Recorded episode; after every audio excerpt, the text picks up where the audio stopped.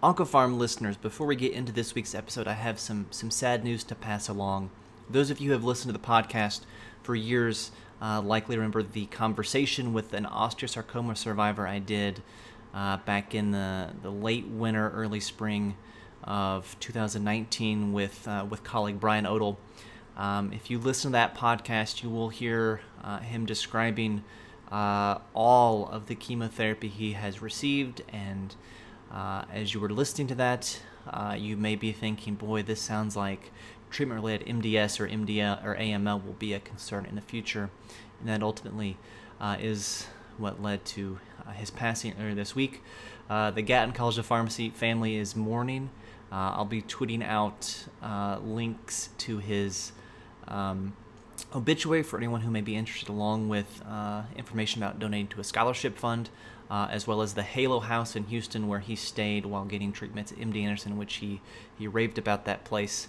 Um, so, uh, if you are so inclined, please keep Brian uh, and uh, his, his, family uh, and, and our pharmacy family in your thoughts and prayers.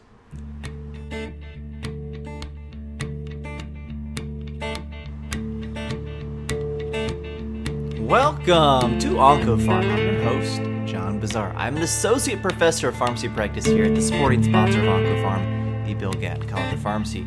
Uh, it is February 18th, 2021, and there's just a little bit of snow on the ground, no ice. Thankful for that here in Johnson City. Uh, today is, uh, I guess, a bit of a special episode. Uh, in three days from now, uh, on the 21st of February, which will be Saturday, when many of you perhaps will be listening to this, uh, will be the 30th anniversary or birthday of the approval of filgrastim, of GCSF here in the United States. Uh, there are only a few drugs who get their own era. We've got the imatinib era, uh, we've got a trastuzumab era, uh, well, there's a growth factor. There's a white blood cell growth factor, and it started 30 years ago. Um, so, so what I wanted to talk about this week is just a wonder that is uh, filgrastim and GCSF, and a little bit of history. You know how I like history, uh, as well as a, a, few clinical pearls over the years uh, dealing with um, with with filgrastim and white blood cell growth factors.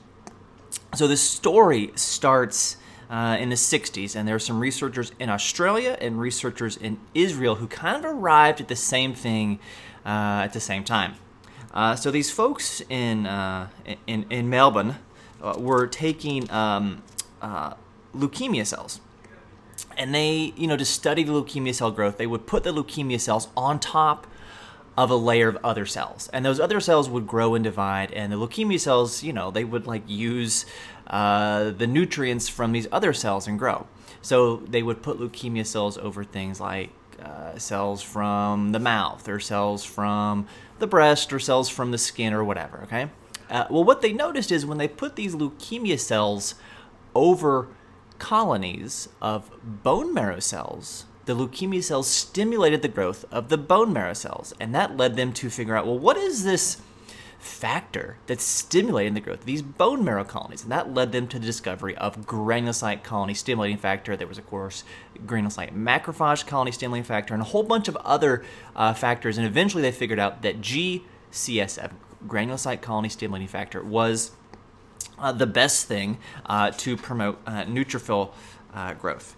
Um, and they figured this out uh, partially because of you know these levels uh, increased a lot after infections or exposure to endotoxin uh, in the lab, uh, leading to uh, to increased neutrophil production.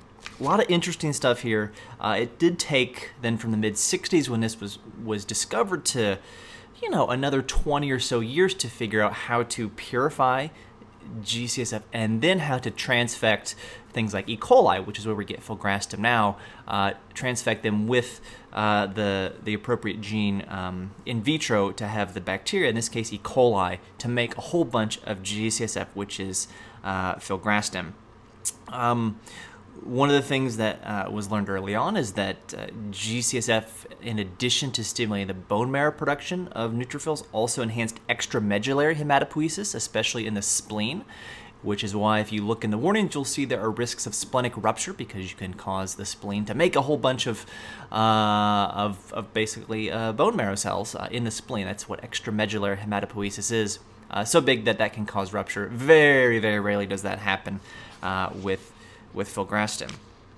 Uh, you know, this caused me this this anniversary to go back and look at some of the early studies of filgrastim and, and some of what uh, was learned from this.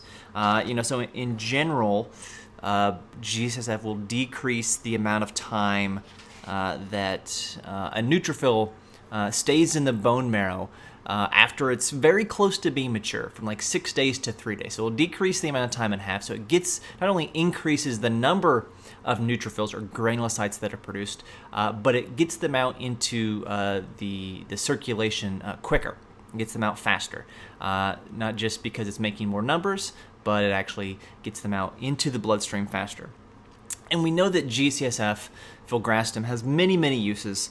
Um, and when I when I'm talking now about about filgrastim, I'm including, of course, biosimilar filgrastim, and I'm including pegfilgrastim, uh, the pegylated version that you give one time. Uh, talk about where we use this and we have some pretty good data that when we use this as primary prophylaxis, not really primary prophylaxis, but we, when, when, we use it in dose dense chemotherapy, especially AC regimens for breast cancer, and to uh, a less prevalent uh, extent, uh, dose dense MVAC for uh, for uh, muscle invasive bladder cancer, you see overall survival improvements because you're able to keep folks on schedule uh, giving chemo. Uh, we know that uh, from many studies that giving filgrastim following consolidation care chemotherapy uh, in acute in acute myeloid leukemia patients, it decreases the duration of neutropenia by a week. Uh, and by decreasing the duration of neutropenia by a week, you decrease hospitalization time, you decrease antibiotic use, which is helpful in our never-ending battle against uh, drug resistant infections and antibiotic stewardship. So, in some ways, filgrastim, judicious filgrastim use is a weapon in, in antibiotic stewardship because people are less neutropenic. That means less uh, antibiotics. Uh, we know that uh, it allows us to give higher doses of chemo than we otherwise uh, would have. Um, thinking of like a, a, high dose Ara-C regimen for consolidation chemo. You have patients who uh, maybe in the pre growth factor era, you would not have considered them candidates for intensive chemo, whether that's that's HiDAC and AML consolidation, whether that's R-CHOP in somebody over the age uh, of 65 where the risk of neutropenic fever is above 20%. So I always give those folks primary uh, growth factor prophylaxis. Uh, there are likely patients getting AC not even in a dose dense fashion, uh, who you know would struggle to stay on schedule without secondary prophylaxis with growth factor. Um, it, it, has allowed us to both keep patients on schedule, so maintain our dose density, and giving higher doses of chemo, allowing for greater dose intensity. Um, and it's uh, something I'm very glad that I did not uh, practice in the pre-growth factor era because it is it is um, you know, it, it's tough to consider that, that that was something that happened when chemotherapy was first given, is we didn't have a way to accelerate bone marrow recovery, uh, whereas now, now we do have that. Um, a couple, couple little clinical pearls here. Uh, at least here in the U.S., with our, our, our DRG-based system for uh, reimbursing patients in the hospital, uh, if you're like us, and almost all places I know are like this, you don't give peg filgrastim in the hospital. But every now and then, you you know you got to give somebody growth factor in the hospital. And the way this this happens for us is every now and then we'll have a lymphoma patient with uh, you know where we want to give their first cycle of treatment in the hospital because they're high risk for for tumor lysis syndrome. Uh, we want to watch them so we're doing an R-CHOP we're doing maybe even a dose adjust R-EPOCH in the hospital. And we try to save the r for outpatient if we can uh, and we'll say all right we're to give your chemo here in the hospital watch your labs labs are good you'll go, you know, you'll go get your your pegfilgrastim as an outpatient. You get your your your uh, your growth factor as an outpatient. But then something comes up during the hospitalization. They have a complication with tumor lysis syndrome. They have, I don't know, something else come up. They get a bad infection. Who knows? Something comes up. They have a fall. Uh, you know, they've got a, who knows? They've got something going on and they can't be discharged in time to get that 72 hour window from when we can give our, our peg filgrastim. And we got to start filgrastim in house, all right? So one, uh, one little quick tip there is when you start filgrastim in those folks, typically about 10 days of filgrastim is worth one dose of pegfilgrastim. Uh, and if you go back and look at all these old studies of filgrastim, the endpoint of stopping filgrastim use was ANC above 1,000 for two days or ANC above 1,500 for two to three days. That's pretty standard. It's not in the filgrastim package insert. It's somewhat of an unwritten rule. You have to, to find it written. You have to go look in uh, in the methods from these old studies of filgrastim from the from the 90s. Um, so you give them filgrastim until their ANC uh, comes up to you know 1500 for three days is kind of what I recommend uh, in my practice. That is after the nadir. And this is the clinical pearl: is if you start filgrastim in the hospital, and folks, initially that, that their white count's going to go up, and and some unsuspecting nurse is going to see the order that says give until ANC above 1500 for three days or above 5000 for one day. And like the first day you give it, their ANC is above 5000 because their counts haven't dropped yet and they hold it. And that's not what we want to do. Um, so that's one clinical pearl is to kind of to, to watch for that. You, you are expected to see a big increase in GC or in, in their white count, uh, but it'll drop. And after it recovers following the nadir is when you stop your growth factor. Um, I don't know why the, the PI has the you know you the PI says I think to give uh, for primary prophylaxis till ANC is above 10,000, which is just extra doses of filgrastim. It doesn't be doesn't help anybody except uh, whoever is selling the filgrastim. All right, second kind of clinical pearl to talk about is the bone pain with with filgrastim. Those of you who listen to the pod uh, know that I was a, a hematopoietic uh, stem cell donor uh, for a transplant several years ago. I did peripheral blood donation, took filgrastim for five days, a double dose of filgrastim, so 10 mics per kilo per day, not the standard dose of 5 micrograms per kilogram per day. Uh, I did have some bone pain. It felt like fullness uh, in my sacrum. Uh, I took some Tylenol at night because it didn't hurt, but it was kind of just gnawing there, and I could just feel it. So uh, I took some acetaminophen. Um, I, I did coincide, this was in the spring, I did coincide taking my seasonal allergy medicine at that time. And this is something that anecdotally was found that people taking things like Claritin or Loratadine, these second generation non sedating antihistamines, tended to have less bone pain, people said. Uh, and for that reason, people started to recommend Claritin um, to, to treat slash prevent uh, GCSF induced bone pain. Um, this has been studied. There's a phase two study uh, showing no benefit from antihistamines. It is not evidence based to recommend that. Uh, and yet I took them when I was taking, uh, uh, um, you know, my double dose of filgrastim. I will say we don't have a study saying it doesn't work for double dose filgrastim, so there's no evidence to either refute or uh, recommend what I did personally. Uh, my current practice is I don't recommend it. I also don't fight it if some if one of the doctors says, oh, you should take Claritin if you have bone pain. Um, it's a risk benefit. Is there benefit? I don't know. There's no proven benefit. Is there risk? No, there's no risk to Claritin. All right, so the risk benefit, uh, you know, equation favors the benefit uh, because there's a question mark for the benefit and there's a zero uh, for the, there's not a zero, but there's almost a zero when it comes to risk of uh, antihistamines for pegfilgrastim or filgrastim induced bone pain.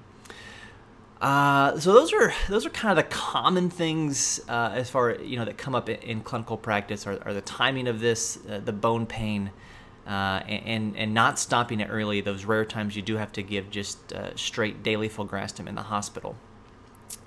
There was one other thing I was going to say. I should have written this down. This is great. This is great podcasting. Oh, one one thing that does come up is you know we we do not give Phil filgrastim, and most of you all, all know this. We don't give Phil filgrastim uh, within 24 hours of chemo in general. And the, the rationale for this is chemo kills, and I'm talking cytotoxic chemo. Chemo kills rapidly dividing cells. Um, so we don't want that in the system because it will cause the bone marrow cells to grow even more rapidly. The growth factor or the granulocyte precursors to grow even more quickly, potentially making them more susceptible to chemo. There is some evidence, like I know there's some PEDS acute leukemia studies for, for, for kids with a certain uh, GCSF receptor uh, isoform that they do have greater neutropenia when they're given growth factor. Uh, in general, you know, the studies are, are not conclusive that if you were to do filgra- pegfilgrastim on like the same day for outpatient chemo, that it makes a difference. But we do try to avoid it. I, I will say that in some of our, uh, you know, our uh, our protocols uh, where you're giving a dose of say vincristine, um, on day eight or something like that, uh, or day 11 for like a hyper CVAD regimen. Uh, vincristine's not myelosuppressive at the doses we give, so it's okay to start your growth factor, you know, on day six after after your doxorubicin finishes up, uh, following that, that 24 hour infusion on day four. If you do that that version of hyper CVAD, those are kind of the big things I think about uh, for for GCSF and filgrastim. Of course, we always use we tend to always use GCSF here over GMCSF. GMCSF does cause more uh, side effects uh, with the flu-like reactions.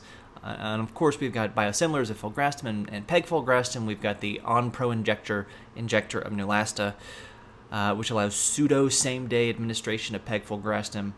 Uh, but you know, if you are, are are you know relatively new, young in oncology, you know, 30 years or younger, you you know, it, eh, you know, you you may not have seen filgrastim used a whole lot. You know, where I trained, we used a lot of filgrastim. You know, and, um, oh, we also it also allows us to uh, to mobilize patients prior to, to stem cell transplant, which of course I mentioned because I did that. Just an amazing drug. There's nothing, you know, if you've been doing this for a while, you probably didn't learn anything new here about filgrastim. But I just want you to appreciate filgrastim. You know, on Saturday, the 21st, 2021, if you're so inclined, raise raise a, a glass of a frosty adult beverage and and toast filgrastim for what it did.